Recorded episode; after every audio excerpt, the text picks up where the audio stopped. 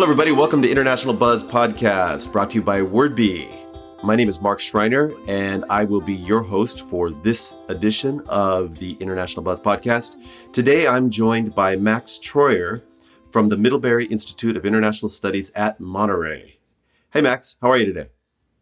Hi, Mark. I'm doing very well. Thanks for inviting me onto the podcast. You're welcome. Hey, um, so you're based out in Monterey, right? Exactly. Yes. That is one of my favorite places on the whole planet. Uh, it must be amazing. Are you originally from there, or are you a transplant? No, I'm a transplant. I'm from Indiana originally. I came out to Monterey to attend the what was known as the Monterey Institute of International Studies at the time. I have a degree in French translation and met someone, decided to stay in town and, and the rest is history. But yeah, Monterey is is fantastic. We're the language capital of the world.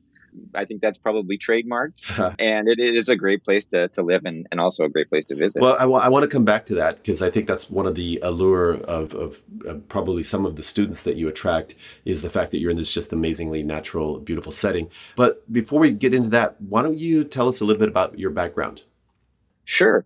Well, I think my background is interesting in the sense that it kind of corresponds to the profile of the student we're looking for in the translation and localization management program at the Institute. So I studied French all throughout high school and majored in French and computer science in undergrad, but at no point did any of my career advisors say, Hey, Max, you have language, you have technology, there's this field out there called localization. You should go into it. So when I graduated from undergrad, I went right into the uh, software industry. I was a consultant uh, at Arthur Andersen in a, in a software group uh, doing custom software development, nothing to do with language. But then Enron happened and I had to come up with a plan. I met an interpreter who thought I had pretty good French. And so he recommended I attend the, the Monterey Institute. And so that's how I came out here.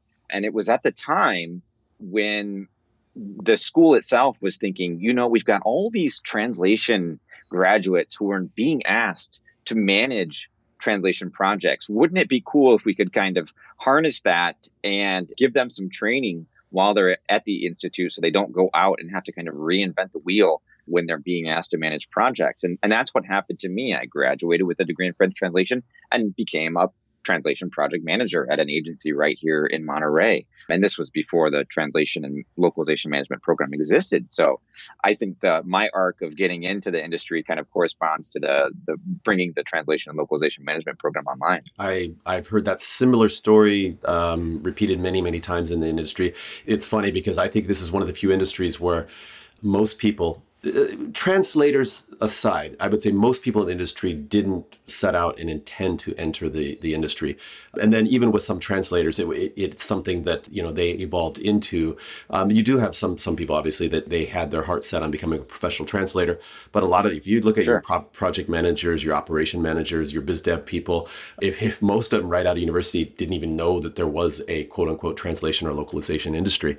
And I think it's a testament to the development of the industry that uh, you know we now have professional education opportunities specifically for this industry. So that's that's a good sign. Tell us about the evolution of educational opportunities, specifically, I guess, with Middlebury Institute. How did that come about? When did somebody say, sure. you know, I mean, you kind of alluded a little bit to that, but when did the light bulb came on, come on, and people said, you know what, this is a program that needs to be presented, and and we're going to do it. Well, I think for probably for 20 years now, the Institute has been offering computer assisted translation courses and even maybe some rudimentary software localization courses to translation students. So I think it was then the fact that we had an MBA program to look at the business side and some some students who were crossing over between translation and MBA. And this is where they really started exploring the space. Hey, we can actually create a degree out of this and people can come to the institute to study translation and localization project management. So when kind of when I'm thinking about if I created a translation and localization project or program from scratch, I would start with computer assisted translation, add in that project management, and then add the other courses that we have to kind of round out a, a project manager. Interesting. And I want to get into the program itself, um, but before that, tell us a little bit about Middlebury Institute. Um, what's the history? Sure. Well, the original name, oh gosh, what was it? The Monterey Institute of Foreign Studies 40 or 50 years ago was created as kind of, I think, as a way to train diplomats who were going to work for the State Department and for the government. Was I'm, it related with the DLI, the Defense Language Institute? That's uh, no. Okay. The DLI is a, a kind of a parallel, separate entity. There's definitely some synergy between the DLI and the institute and some people who have gone back and forth working for them because we both have you know similar interests when it comes to language. Is, is um, DLI still located in Monterey? It is, yeah, up at the up at the Presidio, I mean, yeah, and we have a number of our graduates go work there and train military personnel who will be handling language for the government. it must be an amazing place because I mean, the, the Monterey is not that big population wise, right? And you've got a big concentration of language programs there, both for the military, and then in the past you had this program for diplomats, and then now you've got Middlebury. I mean, so I mean, are, is it like every person that you bump into speaks a couple different languages, or how is that? I don't have data on the number of people who speak a second language, but it does seem like Monterey does have a lot of people who are interested in language. And we're starting to get the attention of agencies who are starting to set up shop here in Monterey to be close to all the international people who are here in Monterey. Yeah, and it's only 30,000 people, so it is a small town, but uh, definitely a high percentage of, of people from other countries and people who speak a second language. That is super cool. Okay, so back to um, you, you were explaining about the evolution of Middlebury. Yeah. So then eventually someone said, hey, we should offer translation and interpretation, kind of an offset of the, the things that diplomats need. So our, our, translation and interpretation program, which is very famous around the world, has been in existence for, for many years, 30, 40 years. And so translation localization management grew out of the TNI space that we were doing about 10 years ago. We had our first TLM graduates, I think, in 2006. So we're actually just over 10 years old now as far as a program goes. And yeah, so that's where TLM came from, basically. Okay, and then how big is the student body at the Middlebury Institute of International Studies at Monterey? So overall, in all of our programs, we have two primary schools: the translation, interpretation, and localization, and language studies. That's called a GSTILE. We also have GSIPM, International Program Management. That's all the business environment policy side nonproliferation that's in the news a lot. And so between these two schools, we have about 700 students total. And then when you get into the translation and localization management program, which is now actually the, the biggest program on campus, our program for many years had maybe 10, 15, 20 graduates each year. In the last few years, we've seen great strides in recruiting for our program, people who choose to go into the localization industry.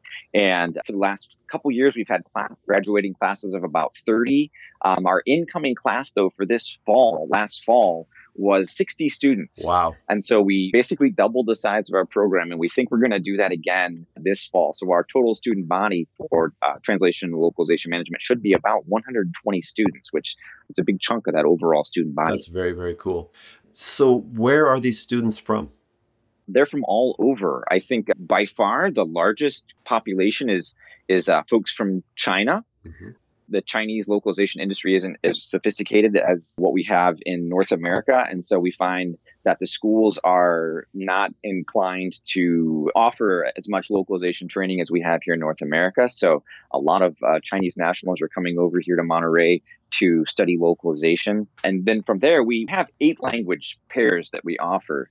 So most of the people are, have this language as their second language. So French, German, Spanish, Brazilian Portuguese, Korean, Russian, Japanese, and Chinese. And I hope I didn't miss a language in that list. But I guess primarily, so China, people from the US, and then foreign nationals who come to Monterey as well, just to primarily work on their their English at that point. Really interesting. Yeah, I managed a couple translation operations across Asia and spent a lot of time in China. And you're correct that the industry hasn't evolved as far as it has in the U.S. or in Europe, and a lot of times it's not really looked at traditionally it wasn't looked at as a real profession.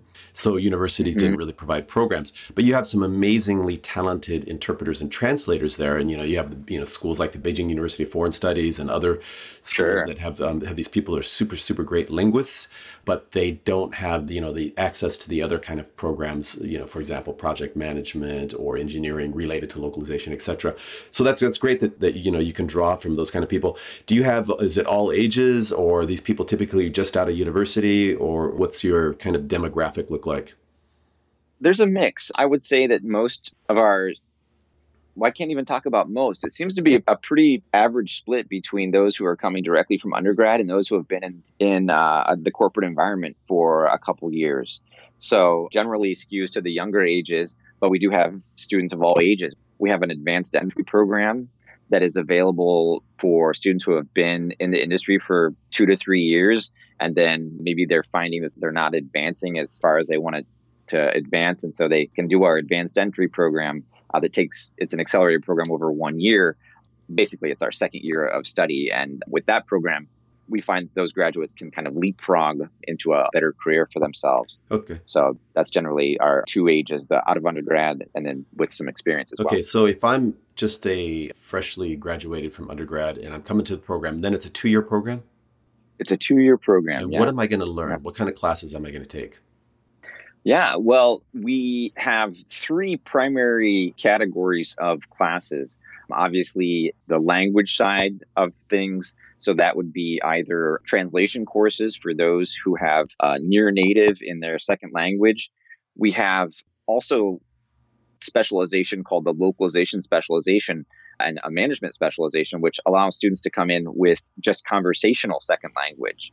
So they would be spending time uh, beefing up their second language, but we're not expecting them to become translators. And that's actually a, a, change that we made in direct conversations with the industry who said, you know, we don't necessarily need our, our project managers to be translators. In some cases, we want really good project managers who have that skill set, but we're fine if they just have, you know, conversational Spanish or whatever. So, and that actually is how our program has grown so quickly was by opening up the, these new specializations. So, okay, sounds yeah. good. How about employment opportunities? Do you track like placements and things like that, or do you just have a kind of a general feel for the industry, or what what, what can you share with us? Yeah, well, first of all, between the first and second year, we expect that uh, students will do some kind of summer internship in the industry, and we track who finds an internship. And for the first time ever, we had 100% of our students last summer in some kind of localization related internship. We have a number of partnerships with several companies up in the Bay Area. Salesforce is a, a long standing relationship with interns, almost a formal internship program. And we, we have interns at a lot of LSPs as well. Right here in Monterey, we have uh, MediaLocate and Moravia are the two primary agencies that we have here. And so a lot of our students work at, at these agencies for their internships. Now, upon graduation, I think one of the big draws of Monterey in the first place is our proximity to the Bay Area. And when our students graduate, they tend to either go towards the LSP side, the seller side, or to the buyer side, the client side. And it's it's about 80 20, I think. So about 80% of our graduates go work at an LSP and 20% tend to go straight to the buyer side. And if you look at who is going where, generally the students who come in with some experience are the ones who are more qualified for those buyer side or client side career positions. The International Buzz Podcast is brought to you by Wordbee, makers of the Wordbee Translator and Wordbee Beebox. If you're looking for the industry's most comprehensive end to end translation management system, then definitely you want to check out Wordbee Translator. It features everything, including client portal, custom and automated workflows, vendor management module, linguistic asset management modules so you can manage your TMs and your MT and your terminology translation and review tool, the ability to provide quotes, communication tools between vendors, customers, and project managers, incredible long list of reports and business analytics, and more and more. And all of these modules run a mile deep in terms of all the different features that are provided, and they're all amazingly customizable. About 95% of the things on the platform are customizable. And to make it even more incredible, the Wordbee Translator fully integrates with a variety, a large number of content management systems, document management systems, etc. So, if you'd like to get more information about Wordbee Translator, please visit our website and sign up for a free trial. Now, we're going to go back to the International Buzz podcast. Thank you. Do you have any projections in terms of future employment opportunities in the industry overall? And I ask that because there is some concern in the industry that, you know, AI and machine translation and big data is all going to somehow conspire and put all the translators out of work, which I don't agree with. I think it's going to change the nature of how some translators work. But um, what projections can you share with us in terms of growth of the industry and, and employment opportunities? Well, I think first I should talk about the second category of courses we have. I talked about language, which we get into translation courses and beefing up the second language for students. Now we have a whole category of classes in what we call the localization or technology category. And uh, those are the courses that I teach, incidentally. So uh, things like website localization, software and games localization, multilingual desktop publishing, and, and audiovisual localization. And in these courses, what I'm trying to do now is think in every topic that I teach basically, can we automate it? Mm-hmm. And if we can automate it, we're going to be free as project managers to not get into the kind of the nitty gritty of, of pushing around files. We can now really look at the language and work with our clients on terminology, for example, and really work on the client relationship or working on that the talent relationship where we can talk to translators and kind of keep morale up especially in this age of automation and, and artificial intelligence. I think keeping the humans happy is going to be a big part of what project managers do. So we're definitely not looking to the past of, of what translation project managers have done in the past. We're looking to the future of what they're going to be doing in the future, like configuring connectors between CAT tools and content platforms. And you're not going to be actually sending anything to translators, but rather building up a team of translators who are already assigned in your CAT tool, for example. So in my courses, we're definitely looking at uh, retooling our graduates so that instead of being traditional translation project managers, they configure these types of systems and work with these types of systems. You know, is that something that a localization engineer needs to do, or can translation project managers do that? We believe that you know, this is something that if you're a translation and localization project manager, this is something, this is a skill set that you need. That makes total sense. And I mean, if you think about the projections, just in terms of the amount of content that needs to be or will be translated, is growing exponentially and is expected to continue that growth rate in the, in the years to come. And part of that is just because of the explosion of content, part of it is the explosion in global trade. And then if you look at it, well, maybe traditional methods can't be used, can't keep up with that explosion in demand, right? And you know, Wordbee, we're a huge believer in automation. I mean, I, am not going to pitch our product here, but our TMS is all about automation. We have clients that automate every step of the workflow, and then if you want to talk about keeping people happy, if the more you can automate the workflows, those many of those little tasks, those granular tasks, um, the easier and a smoother a project manager's jobs becomes and I worked in the industry for quite a few years myself. And I would say definitely the toughest job in the industry is a project manager. The project manager, you're sitting between the client, between your biz dev guy, between the translators, the vendors, uh, multiple people. You're trying to coordinate everybody and you're trying to, you know, make everybody happy. And you're in the middle there. And it's always, you know, not enough time and not enough money. And all of that comes down to the PM role. And so if you can, take away a big chunk of their, you know, just these menial, somewhat menial tasks. I don't mean to say that the jobs aren't important, but there are a lot of granular right.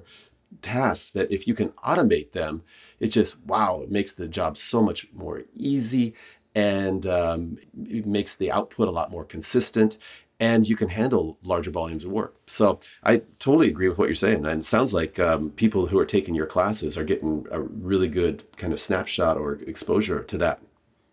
Well, as an academic, it's taking me a lot of work to think about you know, can this be automated? Uh, and in some cases, we can automate everything exactly. But yeah, you bring up some really good points. And traditionally, we see our graduates who go to the LSP side that they they burn out. They burn out after three to five years as a project manager. And so I used to be upfront. I don't teach our translation. I don't teach our project management courses anymore. Uh, but when I did, I was very upfront with students and telling them, you know, if you go into translation project management, it's really stressful. You're probably not going to want to do it forever. Eventually, what you're going to want to do is probably get over there on the on the buyer side, uh, move over to the client side where you can you know make those spending decisions and just be in, in a different place. Not that the grass is always greener, but the perception is that you know you can't do project management forever. But maybe maybe with automation, things will start to change and people will stay in project management roles longer. I don't know. Time will tell, I guess, on that. Yeah, it'll be interesting to see how that plays out, definitely.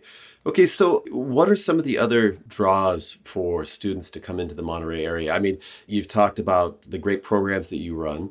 It sounds like an amazingly multicultural, multinational, multilinguistic environment and not just inside your school but or in your organization, but also just in the community as a whole.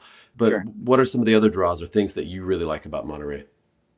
Oh gosh. Well, I live in Chicago after graduation from undergrad, and I thought I really liked the big city. But after living here in Monterey for um, over 10 years, I can say that I've, I've, adjusted to life in a smaller town. And um, you, since we're kind of a tourist town, the number of nice restaurants is really high for such a small town. So if you if you if you're into fine dining, there are, are quite a few places in this little teeny tiny sleepy tourist town. But in addition, we have uh, proximity to nature. You know, we, we're right on the coast. There's a recreation trail that goes all along the coast from I think probably to the to Salinas, which is like five or ten miles away, all the way to Pebble Beach, essentially. There's great opportunities for for getting out to nature. So I think just the small town is great to foster a steady environment. It's not too tempting. I don't even think we have a nightclub anymore.